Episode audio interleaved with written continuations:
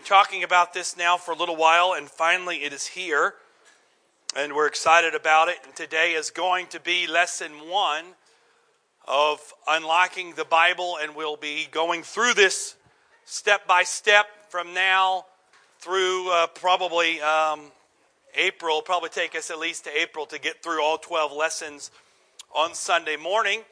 And uh, as we go through that, we talked a little bit last week of what unlocking the Bible is going to, uh, what role it's going to play for us going forward. And as a part of that, also, we get a little farther into this. We have a few more uh, things we want to add to this to help uh, even further cement the importance of unlocking the Bible and help us establish this uh, going forward. So today is uh, lesson one and um, let me say this quickly here. I did this last week. For those of you that were here, you remember. Uh, and I asked this question very simply.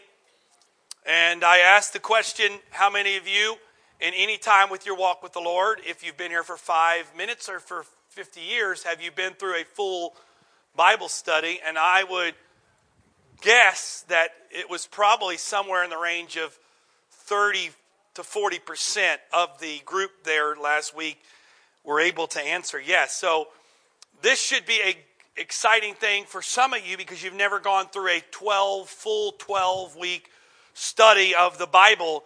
And I will say for most of this stuff I would I would I would uh, probably guess that a lot of you know this already. However, that's not the purpose necessarily of going through this uh, first time. I'm somewhere along the line hopefully you'll get something but don't check out just because uh, you may have heard some of this before.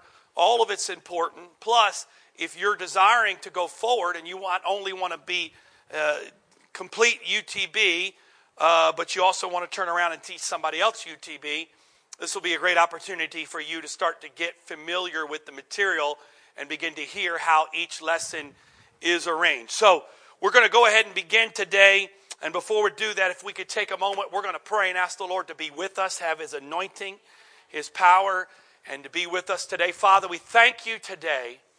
We give you praise and glory and honor. We thank you for the vision you have given us as a church. We thank you, Lord, for the grace to carry out that vision and the tools necessary to complete the task. I pray now in the name of Jesus that you would touch us today. Touch our ears, touch our hearts, touch our spirits that would be able to hear your word and draw closer to you. In the name of Jesus, praise God. Let me just go over really quickly, and I'll probably repeat this every time because it's important. Let me uh, go over a, a, few disclaimers that uh, are necessary to uh, know as we go through this. What we're going to be doing is we're going to be studying the Bible we are not going to be study, studying a Christian denomination. We're not trying to promote uh, Pentecostalism, apostolic. We're not trying to say one's right, his is wrong. We are going to be studying the Bible and let the Bible tell us what the Bible says.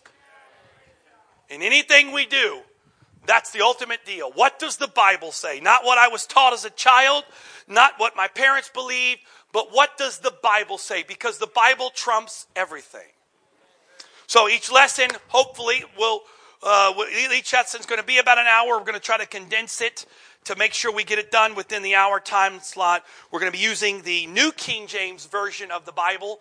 Uh, in case you're wondering, maybe if you're using a King James and following along, uh, we'll be using Scripture throughout this. And so, if you're wondering why it's a little different, uh, and we're going to go forward. So today we're going to be talking a little bit um, about what the Bible is. And I know that seems like a simple subject, but I think it's important if we're going to go into learning what the Bible is, we're going to need to know what the Bible says, we're going to need to know a little bit about what the Bible actually is. So there's several things we're going to talk about today. The journey of the Bible, we're going to talk a little bit about the arrangement of the Bible. We're going to talk about the fact that the Bible is God's Word. We're even going to give you some awesome facts that kind of help solidify the power of the Bible outside of just the realm of Scripture, but stuff that has happened outside of Scripture that helps, that helps uh, confirm what the Bible says. We're going to talk a little bit about faith, and we're going to also talk about how you are you can view the Word of God and the benefits in the Word of God. And more importantly, at the end, we're going to talk about how you are to respond to the Word of God. So, not only what the Word of God is, how the Word of God is to be studied, but more importantly, how I can respond to the Word of God. Let's go all the way back, if we can, to the very, very beginning and look at just for a second how God communicated with man from the, in the very beginning. For the first 2,500 years of man's existence, uh, there was no written word. God's communication was spoken through a few specific men and we'll study some of these men in future lessons. He also used other ways to communicate, such as nature, dreams, visions, angels, and symbols. In fact, the Bible tells us this. Hebrews chapter 1, verse number 1 says, God, who at various times and in various ways spoke in times past to the fathers by the prophets. But obviously, God did not stop with just speaking without a written word, and we, find that the Bible begins as a written word, and the first person we see in this story of the written word is Moses. He was the first one to see a written covenant of God was given to him on Mount Sinai as the Lord inscribed a portion of the law on tablets of stone with his finger. When Moses was told to put these tables of stone inside a holy sacred place, most of us know what that sacred place is, but in case you don't know, the Ark of the Covenant. In time, scribes of Israel very carefully begin to write on leather, clay tablets, wood, and other things these words, and we'll talk about that getting passed down. In fact, Deuteronomy tells us, and I'm going to be using quite a bit of scripture and going probably a little quicker than I need to to make sure I want to cover all the material. So if you don't get all the scripture, later on we'll make sure that we are able to give that to you, or you can go back and watch if you are interested in all the scripture references. Deuteronomy 31, verse number 9 through 11 says So Moses wrote his law and delivered it to the priests, the sons of Levi, who bore the ark of the covenant of the Lord, and to all the elders of Israel. And Moses commanded them, saying, At the end of every seven years, at the appointed time in the year of release, at the Feast of Tabernacles, when all Israel comes to appear before the Lord your God in the place where he chooses, you shall read this law before all Israel in their hearing. So we begin to see a shift in the Bible. We begin to see a shift from God for the first 2,500 years of man's existence, where God did not use anything written, to God beginning to establish, beginning with Moses, a written covenant that then that written covenant could be passed along. And more importantly, that written covenant could be read and put into remembrance. Let's just take for a second. I know a lot of you know this, but I think it's important because you would be shocked at how few people know this. Let's talk about the arrangement of the Bible. I know some of you may know this, but I think it's important for us to understand the arrangement of the Bible. First of all, let's look at this. The English word Bible simply comes from the Latin word biblia, which just simply means books. It is an essential collection of books, and that's why sometimes the Bible is referred to as the book of books. So the Bible is divided by the translators. Everybody say translators. The Bible was not when the Bible was written, it was not written as, okay, Moses sits down and he's saying, let me start the Old Testament. And when Paul wrote, he said, I'm writing in the New Testament. The term Old Testament and the term New Testament are terms given to us by the translators. That's so important for you to understand because the fact is, is that there's a lot of things the translators did to help you and I in our quest to know the Bible. Help you and I. However, we'll talk about this some and even in further lessons. We will see that when man gets involved in anything God does, man can mess it up. Because God is perfect and man is not. And anytime man gets involved in anything that's a divine, divine impartation, man can mess it up. It's sort of like a little bit of the, the game you might have played when you were younger, the telephone game. You whisper a secret to somebody, they whisper it to her, and by the time you get around the room, what actually began as something that was spoken clearly, by the time it gets around, it's all muddled and messed up. So there's very important now we understand that it wasn't good enough for God to speak his word and for that can you imagine over the last thousands of years if that was the case how far away from the original we, we would have gotten by now. However, even in the translations of the Bible, we find that there are uh, errors that took place in translation. And we're not going to get into all that today, but we'll talk about that later. So we have an Old and a New Testament. We've got it broken down into books we call the law, which is the first five books. We'll talk about the books of the prophets and Psalms, and, and we're not going to get into all that uh, necessarily today, but let's just really look about a couple of quick facts. The Old Testament takes place in roughly about 3,600 years of time from the beginning of the establishment of the Old Testament to the end. We're looking about roughly 3,600 years of time. Uh, it's, it's not an exact, I don't know if anybody, there's a lot of studies that have been done on this. I don't know if anybody can really say they found an accurate time. So it could be 3601, it could be 30, 3599. I'm just joking. Somewhere in the 3600 years of time, we have 39 books. 39 books written in the Old Testament. The New Testament covers roughly about 2,000 years of human history from all the things that it discusses, even though a bulk of the New Testament really discusses the life and time of Jesus Christ that we find in the gospel, which was really 30 years. And then it talks about the establishment of the church and the things that took place uh, during the establishment of the church, was, which was from the resurrection and the ascension of Jesus up through about 100 AD, give or take a few years. So we're looking at that time period, and there's 27 books in the New Testament. Let me give you a quick little help, because sometimes someone asks you, how many books are in the Bible? You're like, I don't remember. Let me give you a little tick, trick. Old Testament, New Testament. I say Old Testament, New Testament. I'm going to give you a little small tidbit to help you. The word old is how many letters? Three. The word testament is nine. So Old Testament is three and nine, 39 books. The New Testament is three times nine is what? 27. Whoa, help us now. Well, I got to take off my shoes and socks to figure that one out. So if you ever want to remember how many books are in the Bible, very simple 39, three for Old, nine for Testament. In the New Testament, 3 times 9, 27. Add them together, you get what? 66. So just a very small little thing to help sometimes remember all of those. One other thing we get from translators. If you look at a Bible now, you will realize that your Bible will have little numbers next to it. Uh, it will have a number one, number two on these, these, we call them verses. Those were not original in the Bible.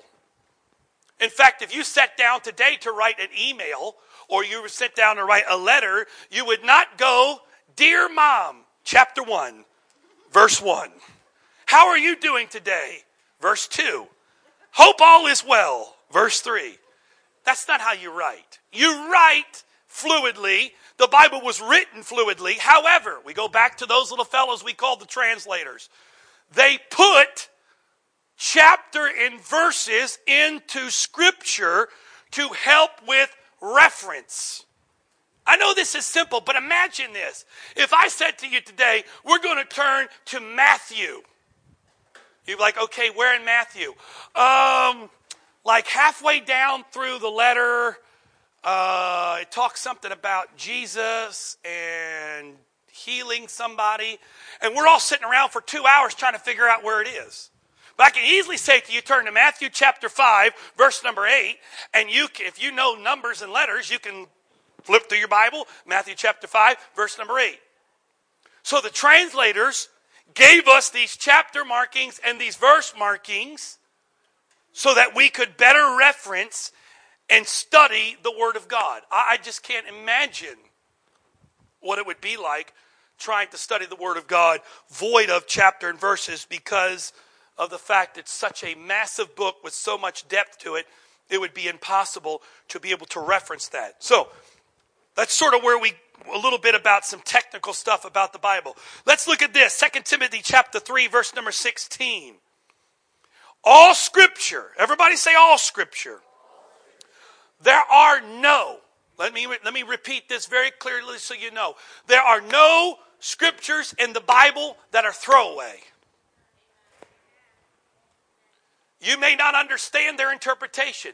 They may not make a lick of sense to you, but all scripture, every verse from Genesis to Revelation, every book, 66 total, 39, 27, all of that is given to us. All scripture is given by inspiration of God and is profitable for doctrine, for reproof, for correction, for instruction in righteousness.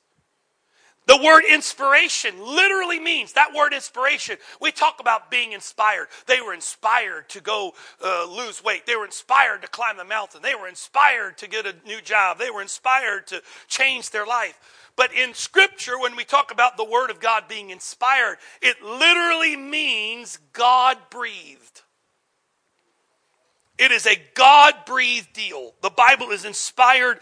I know some people say, well the, well, well, the Bible's written by man. It may have been penned by a man, but it was ordained by God. The Bible said over 3,800 times, over 3,800 times, the Bible uses the phrase, the Lord said, the Lord spoke, and God said. Here are two examples, really quickly, of men of God writing what God spoke to them. Paul uses this 1 Corinthians 14, verse 37 The things that I write are the commandments of the Lord. Jeremiah 30, verse 1 says, The Lord that came to Jeremiah, the word that came to Jeremiah from the Lord, saying, Thus speaks the Lord of God of Israel, saying, Write in the book for yourself all the words that I have spoken unto you. Let's all say this together. The Bible is the inspired word of God. You cannot separate God from his word. Can't do it. And you cannot know God void of his word. To know God is to know his word. To know His Word is to know God. They are not two different things, they are one in the same. So you can't say, well, I'm not really interested in the Bible, but I really want to know God. Can't do that. Because to know God is to know the Word. To know the Word is to know God. And when you put those two facts together, you're able to see the full picture. I know some people who study the Word of God but don't know God. I know professors. I went to college and had professors that were very proficient in their knowledge of Scripture, but they didn't know God. So simply studying the Bible is not good enough. But when you combine the study of the Bible with the desire to know God and you put that together and you get the God breathed Word with the God who breathed it, amazing things begin to happen in your life because the Bible is a living word. It's not a dead book. The Bible is a living word. It may have been written thousands of years ago, but it's not like the books that you'll find on the shelves of your local library. The words in the Bible bring life. The words in the Bible are things that challenge us and help us to go forward. So let's look about several here for just a moment of some facts that are quite interesting about the, the Bible that were written. The Bible's written in, in various times. We talked about the period of time, thousands of years ago, that are sort of interesting to know. Let's look at some evidence about this book that we call the Bible that's quite interesting. First of all, let's look at the idea of a spherical earth and a flat earth. You say, what's the big deal there? For hundreds of years, even the smartest people in the world that considered themselves the most intellectual and the most scientifically advanced thought that the earth was flat. But the Bible in Isaiah, an Old Testament book, written thousands of years ago. Isaiah 40, verse 22 says, It is He who sits above the circle of the earth. How does somebody that doesn't have a telescope, never been to outer space, probably never traveled more than 20 to 30 miles from their place of birth, how do they know that the earth is circular? If you ever had the opportunity to stand, we don't, we don't have it here because of the fact of our of trees and everything that block our obstruction. But if you ever been to the desert and you're able to stand in the desert and be able to look at the horizon line, or even better yet, if you ever go to Ocean City, about two hour drive from here, east, towards the ocean and you stood on the beach and you look at the horizon, it appears even there that even though you can stand on the beach at Ocean City and you can almost see at a 180 degree angle, horizon to horizon, this great flat plane in front of you, it appears to be flat. And somebody with this knowledge, how did they know that the earth was circular? Because they didn't write it. If man would have wrote that, they would have said God sits above a flat plane. But they said God sits above a circular earth. You say, well, that's not a big deal. It's a big deal. Because it's the idea that the knowledge in this book wasn't coming from a man's imagination, but the things in this book were coming from a heavenly father that was trying to get word to his children. How about one? Another one's interesting. The fact that earth hangs upon nothing. There's no string attaching earth. I know it seems like in our modern 21st century society, that's, oh, duh, come on, we've learned that from school. But let's be honest, that wasn't always the case. And Job 26, verse 7 says, He stretches out the, no- the north over empty space, He hangs the earth on nothing. Again, these were not men that had the ability to take a trip to outer space. If you ever seen one of the, the coolest pictures ever, I love the fact of this picture is that one that I don't remember which uh, a mission, Apollo mission, took this picture, um, but they uh, took a picture of a Earthrise, not a sunrise, but an Earthrise. And they took a picture as they were as they were orbiting the moon. They took a picture of the Earth sort of in correlation to the moon as it sort of appeared as they as they rounded the dark side of the moon. And you can obviously see in that picture that the earth is not hanging on anything. But these men that were thousands of years ago did not have that ability to see that picture. So how do they know that earth hung on nothing? Because they had a heavenly Father who was the creator. He was the one that hung the earth on nothing. It's amazing what you can know about the creation when you know the Creator. when you know the Creator, you can know the creation. There's something else that's interesting. Uh, you've heard this term, maybe if you, you've heard the term. Anyone ever heard of the Dead Sea Scrolls? This was something, and years ago there was a shepherd boy. Uh, uh, some Bedouins and stumbled into a cave. And in this quest and finding this cave for shelter, they came across these scrolls. And what's quite interesting about this is these scrolls were 2,000 years old, give or take a few years. 2,000 years old, and these scrolls contained representation of every book of the traditional Hebrew Bible except Esther. But here's what's amazing. When they took the scrolls and they compared the manuscripts to our modern Bible. So you took scrolls 2,000 years ago and they took these and they compared them to a modern Bible. This is what was fascinating about that.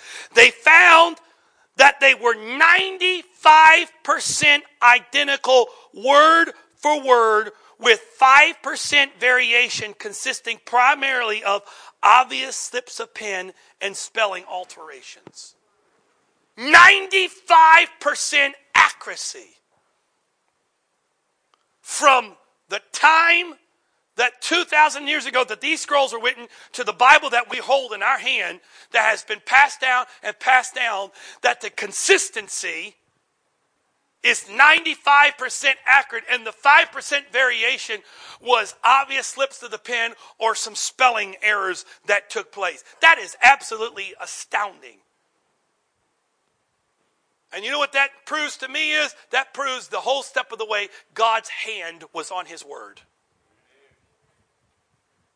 You can't have that happen unless it was a God ordained thing. Let's look at a little bit about that variation, which is quite interesting. The variation of time and accuracy. And we're going to take a term here that you may have not heard, never heard before, but let me explain it because we're going to explain it and then show you in comparison to other works of antiquity that were written in the same contemporary time as the Bible and look at sort of this term. And this term is what we're going to call a time gap. Everybody say time gap. So the accuracy and the reliability of an ancient document is dependent upon this thing we call the time gap. The time gap between the time the original author wrote it and the first copy written. The number of available manuscripts also increases the uh, credibility. So, what is a time gap? A time gap is the gap of time from when the author writes the original to the time the first copy is written. So the time gap, again, is when the author originally sits down and writes out what is the original writing of the manuscript, whatever it is, to the time that that manuscript is increased to over here, that manuscript is then copied. The time from there to there is what we're calling the time gap. Here's the most important thing about the time gap. The farther away the time gap, the less accuracy and reliability that we have. The closer the time gap, the more accurate. Not only that, when you combine the closeness of the time gap with the amount of manuscripts, you start to increase your reliability. Why is this important? Why are you telling me today? Why do you want to tell me this? Because you have to understand that this book that we're holding is not a book full of errors. The world has tried to tell you that the Bible is flawed, it's messed up, it's a book filled with this, a book filled with that, it's no good, throw it away. We're a modern society, 21st century, we have evolved past the Bible. But when you begin to peel the layers back, you realize this book is not like any other book. It's not like a book that was written just as a book, but this book has differences to it. So we're looking at that time gap. The hand, these handwritten documents, originals or copies, or what we're calling manuscripts. So again, the smaller the time gap between the original over here and the copy over here, the less room for error. So let's look at this really quickly. This is quite interesting. Let's look at some time gaps in some documents that are actually now studied and used in universities. Because you know, if it's in a university, it has to be true. Sort of like if it's on the internet, it's true. Well, I saw it on the internet. Really? Some 10 year old with, with Photoshop altered a picture, wrote something, and everyone believes it. I know Bigfoot's real. I saw it on the internet. Some guy in the backyard took a picture. No, some guy took a picture of his backyard and some kid, 10 year old, photoshopped Bigfoot. So let's look at some accuracy of some things. There's a Caesar wrote some things that are studied. Caesar had 10 manuscripts, but the time gap between his original writing and the copy, a thousand years. How about Plato? Ooh, not Play-Doh, not Play-Doh, what you play with as a kid. Plato. Got to get those terms correct. Plato, not Play-Doh. Plato, the Greek philosopher, had seven manuscripts these are big deal, man. Plato was like, ooh, he's a he's a studied guy. Seven manuscripts, time gap, you ready? 1200 years. How about Pliny the Younger? Was a historical uh, historical count. Seven manuscripts, 750 year time gap. Homer. Some of you've heard, heard the term Homer if you've studied English at all, you heard the term Homer.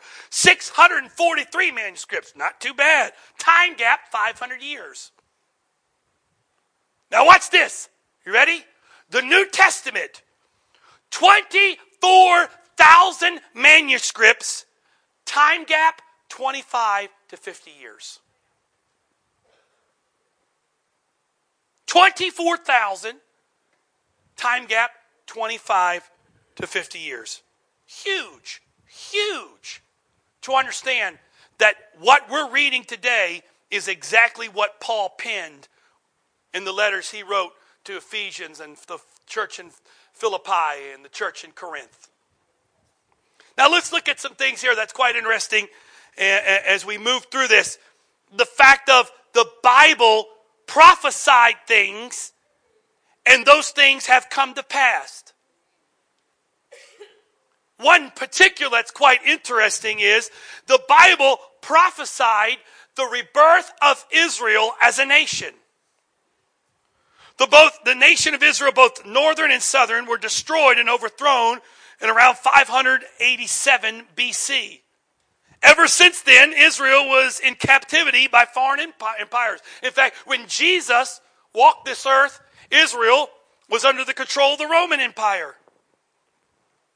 God sent his prophets to tell Israel that there will come a day that the nation of Israel will be birthed, will be rebirthed, and the Jews will gather back in the land. In fact, the Bible went so far as to say not only will there be a rebirth of Israel, but it will happen in a single day. And sure enough,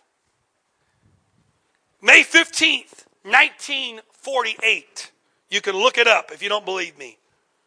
The United Nations announced that Israel would once again become a sovereign nation. The Bible spoke it thousands of years later from the time that it ceased becoming a sovereign nation around 500 BC all the way up to 1948. So you're looking at a gap of about 2,500 years that this was not taking place. And the Bible not only said it would become a nation, but it said it would happen in a single day. And with the stroke of the pen, the United Nations established in one day that the nation of Israel would become a sovereign nation again. Let's go just a little farther. If you're able, if you get really, if you get really deep into Scripture, you'll begin to realize in the Old Testament, the Old Testament has many prophecies prophesying about the coming of Jesus Christ. Many scriptures talk about this coming Savior, this coming one who is going to, who, who is going to become the Messiah. And if we go down a little farther, we find that it wasn't just one or two verses, that it was actually over a hundred prophecies. One hundred prophecies. Over a hundred prophecies that were directly speaking in the Old Testament of a coming Messiah. There was a man, I got his name here. Let me, let me, let me, let me Peter Stoner. I don't know who he is. I'm sure he's a nice guy, but he was a mathematician. This is what he began to calculate the probability of the accuracy of a prophecy in that period of time.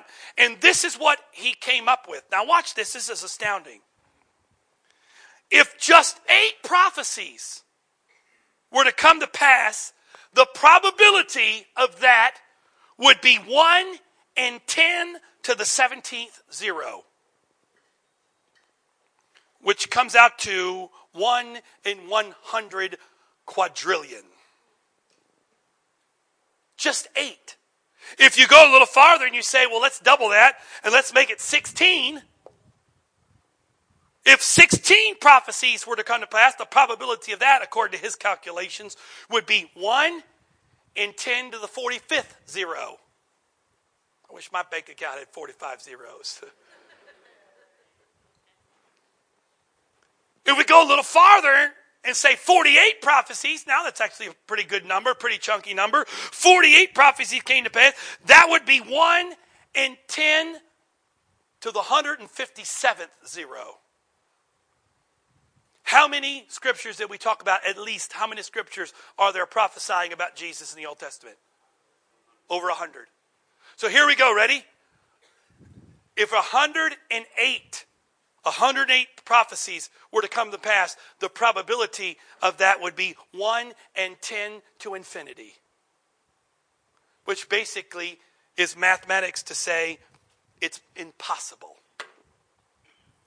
That something can be predicted that far in advance on that many different levels by that many different authors over that span of time. The probability of that mathematically is basically zero. However, saying all that, we could talk about the evidence. And I, I have, uh, I told this story. Let me just tell it again. When I was a, I was a, a student in college. Some of you have heard me tell this story.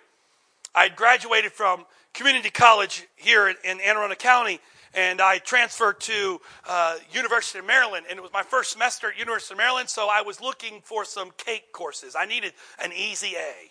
I needed something just to get my feet wet. And so I'm scrolling through the book and talking to the advisor and trying to find out what would be the best course for me to take. And I come across this course, and it fit with my elective, and it was Old Testament Biblical Studies. I was like, this is awesome. This is great. I'm thinking easy A. I mean, I don't need to show up to class. He's going to talk about Moses, Abraham. He's going to talk about the temple. I've been coming. I was I was raised in church. I know this stuff. Yeah, David killed Goliath. I got all that. Don't even just give me the final and I'll ace it. And I went to class that day, the first day of class, and I sat there and I'm like, all right, come on, just just give me an A. I know this stuff. And this guy walked in, and from the very moment he opened his mouth for the next four months, he did everything in his power to shred the Bible. And here I am. I'm a history guy. I love history. I, I, I, I'm just, I, I, I, I don't know where, it's just from when I was a kid. I was, when I was 10, 12 years old, 13 years old, what I'd love to do, seriously, I love to sit down and watch old black and white World War II documentaries. I'd sit there and watch them by the hours. I remember at Sunday nights, my dad and I would go home. He'd preach Sunday morning, Sunday night. My father is the founder of Antioch, uh, the Apostolic Church, and, and, and growing up in a preacher's home, he would preach Sunday morning, Sunday night, and we'd go home Sunday night. And my mom would make sandwiches, and him and I would sit on the couch, and we'd put on a black and white documentary. I just love history. And so I had this, I had this desire for history. Well, the problem is, this guy spent four months shredding the evidence of biblical history. I'm thinking, oh my God. I mean, he's like blasting archaeology over here. Well, the Bible says this happened, and there's no archaeological evidence over here. The Bible says this happened, and we can't even find this city, and we don't even think it's existed. And this says, I mean, I'm like, my head was spinning, and I'm really like, I'm starting to get shaken to my core. It's really bothering me because I'm like, and, and, and I had this thought. This is honest to God, I had this thought. Have I been duped? I mean, maybe I've been misled. Maybe, I mean, I, I had high respect for my father and my mother. I'd seen what the evidence of their life. And by that time, it, you know, there that uh, this church had grown just from there, just two of them to to hundreds and hundreds and hundreds, and literally sending hundreds and thousands of people all over the world that were saved in this church. And and I'm thinking, man, you know, is all of this a sham? I had this moment. It was a cry. I mean, I literally, I'm not just saying that dramatically. I was literally shaken to my core. But in all that, as I began to seek God, okay, God, help me. It came back to one simple fact is there's always going to be a level in the Word of God that's going to require faith. There's always going to be evidence that's going to try to tell you that this is wrong and that's wrong and the Word of God's this and the Word of God is that. That's going to have to challenge you. Are you going to be a believer and believe the Word of God for what it is? Because the Bible says in Romans 10 17, faith comes by hearing, hearing by the Word of God. And the Bible says further in 11, Hebrews 11 6, without faith, it is impossible. Everybody say impossible. Without faith, it is impossible to please him. For he who comes to God must believe that he is, and that he is a rewarder of those who diligently seek him. God rewards those who put their faith in his word. Can I get an amen? There's always, always a level, always a part. I believe the Bible is accurate. I believe the Bible is true. I believe we talked about some evidence in all of this that even point to its accuracy and its truthfulness. However, there's always going to be a point where we're going to come up a little short, and there's always going to be a point that we're reaching for that's right here. And that gap that we need to fill is going to have to be filled with faith. It doesn't mean some people use that tool. I have to be honest with you. Some people use that tool as a way to cover the fact that what they're telling you is not truly biblical. Let me put that out there. Because some people say, well, you really can't understand it. You just have to believe that it's there. No, that's not what I'm saying. I'm not telling you you have to believe so I can just simply tell you what I want to tell you and then have the clause at the end of the contract, well, you just have to believe it. Preacher, can you tell me that in the Word of God? Well, I really can't tell you that in the Word of God. Um, you're just going to have to believe that's the way it is. The moment someone ever tells you that anything in the Word of God cannot be understood, you have to just simply believe it, run. Take off, run. Don't even stop to look back. Don't even stop at go. Don't collect your 200. Keep running. Because they're not telling you the truth. Because everything in this book with faith can be understood.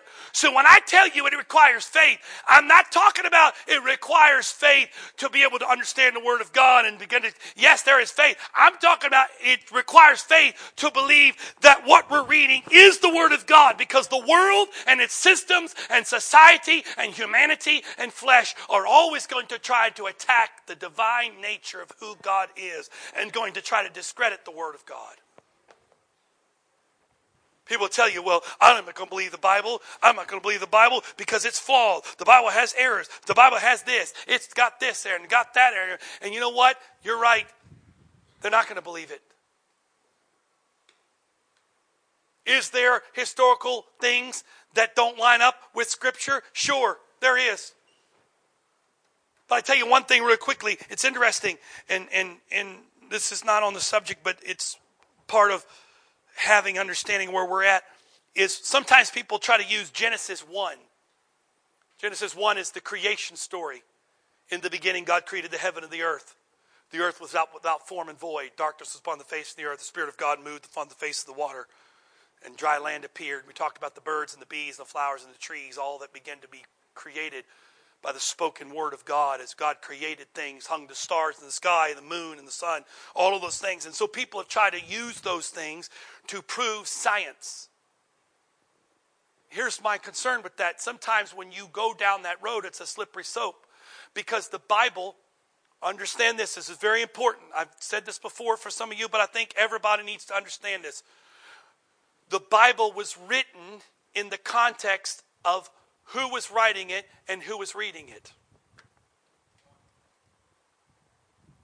When Moses sat down to, re- to write out, he was not thinking of you and I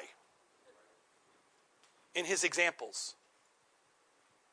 So the problem is if Genesis was given to us by God to prove science, what science? Science of today? Science of 100 years ago? Or how about science of 100 years from now? Hey, folks, it was only 250 plus years ago that they thought the cure for everything was leeching. You got a problem? Just throw a couple leeches on you. You'll be good. Call me in the morning. It's amazing how quickly, how much science changes. In fact, I guarantee you, if you're 40 or older, what they taught you in school, some of the stuff they taught you in school, they don't teach anymore because it's been proven wrong. I remember going to the doctor with my children and just the age gap of a, we have an 11 year old down to a five year old and one in the middle. But from the time the 11 year old was born to the time the five year old was born, in that six year period, taking them to the doctors, the pediatricians had changed their idea and the way they were doing things even in that six years. Science is constantly changing. So if the Bible's to prove science is, is it, what science? Science can't even prove science half the time. They got to keep evolving. So it goes back to that idea that ultimately we walk by faith, not by sight. I don't need scientific proof in me to be able to say, I believe the Word of God. I believe the Word of God because I believe there is a God. And if I believe there is a God, I must believe that this is His Word. Now, we gave some facts to show that it's more than just that. However, if you strip all that out, it's still the Word of God. So let's real quickly here. We're almost done. We just have a few minutes left, and we'll get through here to the end of our lesson today. Let's look about how God views His Word.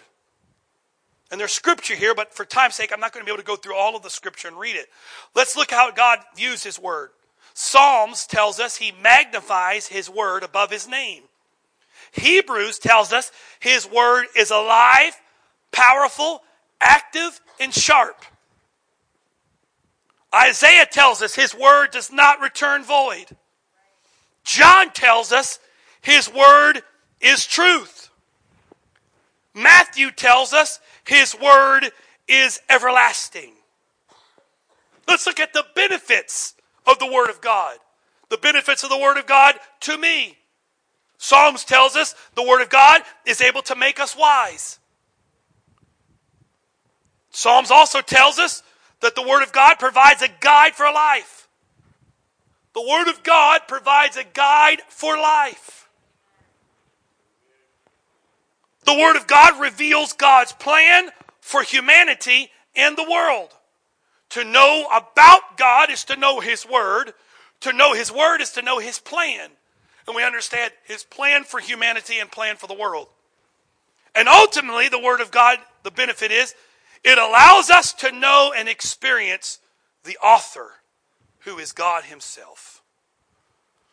Michael Horton makes this statement to preach the Bible as the handbook for life or as the answer to every question, rather than as the revelation of Christ, is to turn the Bible into an entirely different book.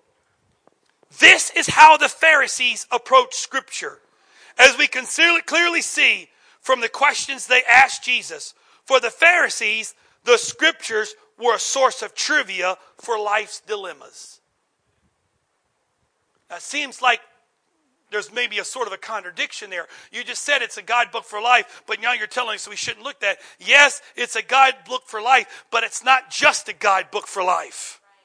Because here's the point the guidebook for life teaches us how to live a life towards God and how God wants us to live life. So it's not a guidebook of how to live your best life, it's a guidebook of how I live my life to get closer to Jesus Christ. Totally different.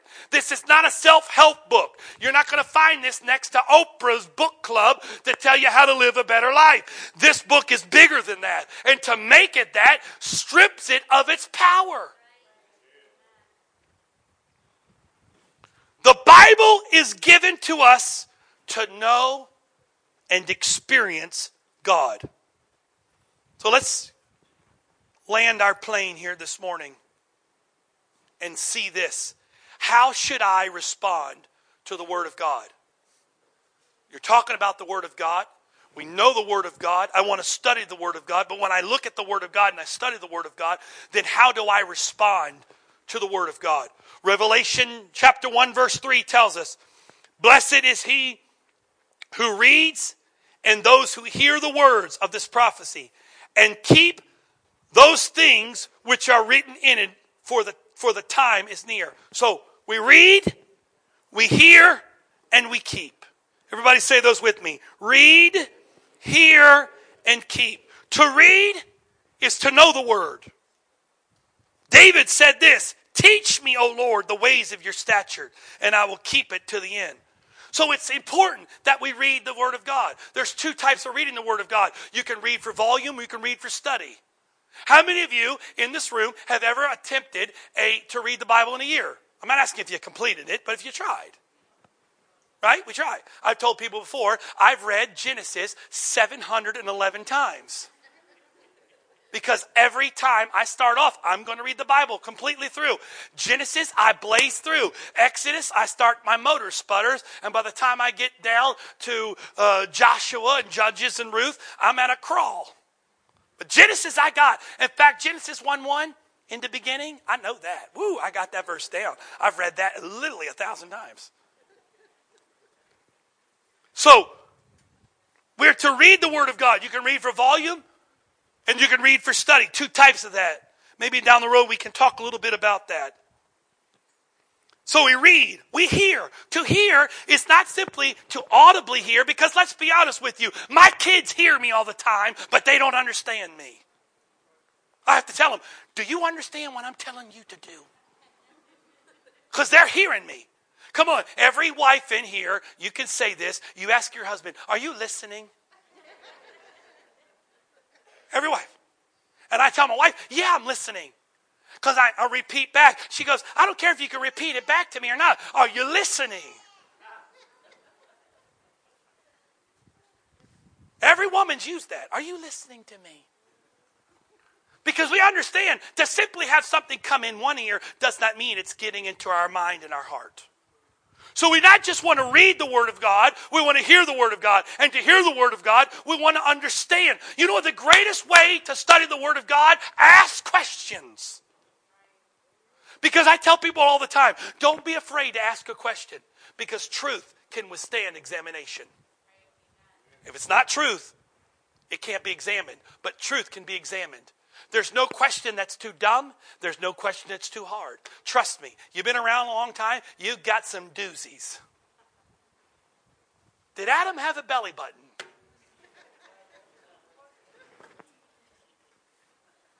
You get these questions, but there's no question why. Because if we ask, how does a child learn?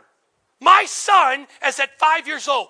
On your fifth birthday, somebody sneaks into your brain. I don't know who it is, and if I found out who it is, I'd shoot them before they got there. Because at a five year old, they go in, they switch that switch. They go from one question a day to 700 questions a day. My five year old literally before he even gets the answer to the one, he's asking another. And there's times I'm driving down the road and he's asking questions, and I say, Listen, buddy, I love you but you have reached your question quota for today. All questions must be referred to tomorrow. Because if daddy has to answer another question, I'm going to drive my car off the road. Dad, what if, Dad, what, if, Dad, what, Dad, what? My God, ask your mother. I don't know. Ask your mother. Go ask your mother. And it's so funny. Every parent that's done this, you go ask your, you, you know, my wife says, I don't know. Go ask your dad. So I'm like, mm, I ain't playing that game. They come ask me. I'm like, I don't know. Go ask your mother. That's what she said. They go back. Dad said to ask you. Well, I said ask dad. Not someone answer the question. because there's something in a child they know if they ask questions, they'll learn. If we ask questions, we'll learn. And you know what? If someone doesn't give me the answer, I'm going to keep asking until I find the answer. So we understand the Word. God wants us to understand His Word. To do so, we need to know how to study and interpret the Word accurately. Huge, huge deal. We need to know how to study and interpret the Word accurately. God never intended for anyone to make up their own interpretation. Oh, thank you. If you didn't hear anything I said all day, stop, hold it, listen to what I just said. God never intended for anyone to make up their own interpretation of the Word of God. Therefore, we must interpret the Bible using the Bible. The Bible interprets itself. Everybody say that with me. The Bible interprets itself. I don't interpret the Bible, the Bible interprets the Bible. How do I understand the Word of God? We got to read it in context. In fact, a good little tool to help you is the Bible says, out of the mouth of two or three witnesses, let every word be established. So if I want to understand something, I need simply just to look at one reference. I need to look at multiple references to truly understand what the Word of God says. Secondly, is I should not add or subtract from it. Let me say this really quickly. If you get into some biblical study, you'll find that there are many translations. Remember, we talked about at the very beginning the word translator. Those were fellows that took the word. The Bible was originally, Old Testament was written in Hebrew. The New Testament was written in Greek and some Aramaic. And so I don't speak Hebrew and I don't speak Greek, so I need somebody who knows those languages to take them and interpret into English. That's important. However, if you go study the Bible, maybe you even have a Bible app on your phone, you will discover there are multiple translations. We got King James. We have the New International Version. We've got the easy to read version. We've got the Living Bible. We've got the New Living Bible. We've got this Bible, that Bible. But the question, the, the, the, the thing you have to be careful about is this. I'll use one in particular that's very popular. It was written by a man, by, it was, it was translated by a man by the name of Eugene Peterson. And that is called the Message Bible. You, it was a hugely popular book, hugely popular translation of the Bible. And as a studier of the Bible, and I love to study the Word of God, I have looked at the Message Bible and I use it sometimes even when I am speaking and preaching. The thing you have to be careful about is, is that the Message Bible and some other translations are what we call paraphrased translations. We are reading today, this is important. I know this is kind of duh, but it's important. We're reading today out of the King James Version, actually, the New King James Version. Reason why I like the New King James is because they take some of the thous and the thuses of 1611 English, bring it a little more modern. However, the way the translators did the King James Version is simply this they would take the Greek word, the Hebrew word, and they would translate that into English as they built line upon line, text upon text. And that way we get an accurate translation. But here's what the paraphrase Bible does the paraphrase Bible takes a full interpretation of an entire thought and then paraphrases what they assume the author was trying to communicate. That is interesting and scary at the same time. Because I've said this before and used this example uh, in times past. I have had the opportunity and privilege to travel all over the world and to preach for through interpretation. Whether that interpretation is spanish if that's russian or if it's norwegian or if it's korean or chinese multiple different languages that it that's spoken through. And it's hilarious to me because it, those of you in here today we got we got several here that speak korean we got several that speak spanish. When you're translating a message when someone's speaking, you're translating sometimes word for word, but also, am I correct on this? Sometimes you translate and you paraphrase to make sure you get the context correct. Here's the thing it's hilarious because I'll say, God is good. Let's all worship the Lord. It's going to be a great day today. We're so happy you're here. And they'll just say, like, wait a minute. I gave you 60 words. You gave me two. And then I'll say, let's go forward. And they're like,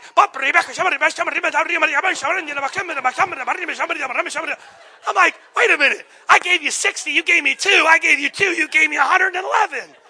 What's up with that? And the scariest thing, I'm telling you, the scariest thing is to preach and not know the language because you don't know if you're saying, and God is good, and they're translated, this knucklehead has no idea what he's doing. And everyone's laughing and saying amen because they're just like, yeah, we got you. It's a big joke on you. That's a scary thing. Because it's about a paraphrasing translation. So we have to be careful when we study the Bible that we, we make sure that when we study the Bible, that we understand what we're studying so that we get the correct, accurate translation and what God intended us to know. Huge. Because you can get into error if you study the wrong thing. So we read, we hear, and finally we keep, which simply means to apply the word. And James tells us this. James 1 22, last scripture of the day. But be doers of the word and not hearers only, deceiving yourselves. Whoa. Look at that real quickly here. If I'm a if I'm simply a hearer and not a doer, I'm going to be deceived. In order to find true path, I have to be a hearer and a doer. To be a hearer without being a doer is to be deceived. So James said, Be doers of the word and not hearers only, that you not walk in deception. Final thought the Bible is to be read, understood, and applied. Read, understood, and applied. Praise God. Amen. That was lesson one of unlocking the Bible. So now you are all on your journey over the next 12 weeks to unlocking the Bible. And I pray that even today you were able to hear something, know something, and find something you never discovered about the Word of God. And we're going to be doing this now on Sunday morning for the next 12 weeks, getting deeper into understanding the Word of God what the Bible says, and finally, how to read it, how to understand it, and how to apply it. Praise God. Amen. The Lord bless you.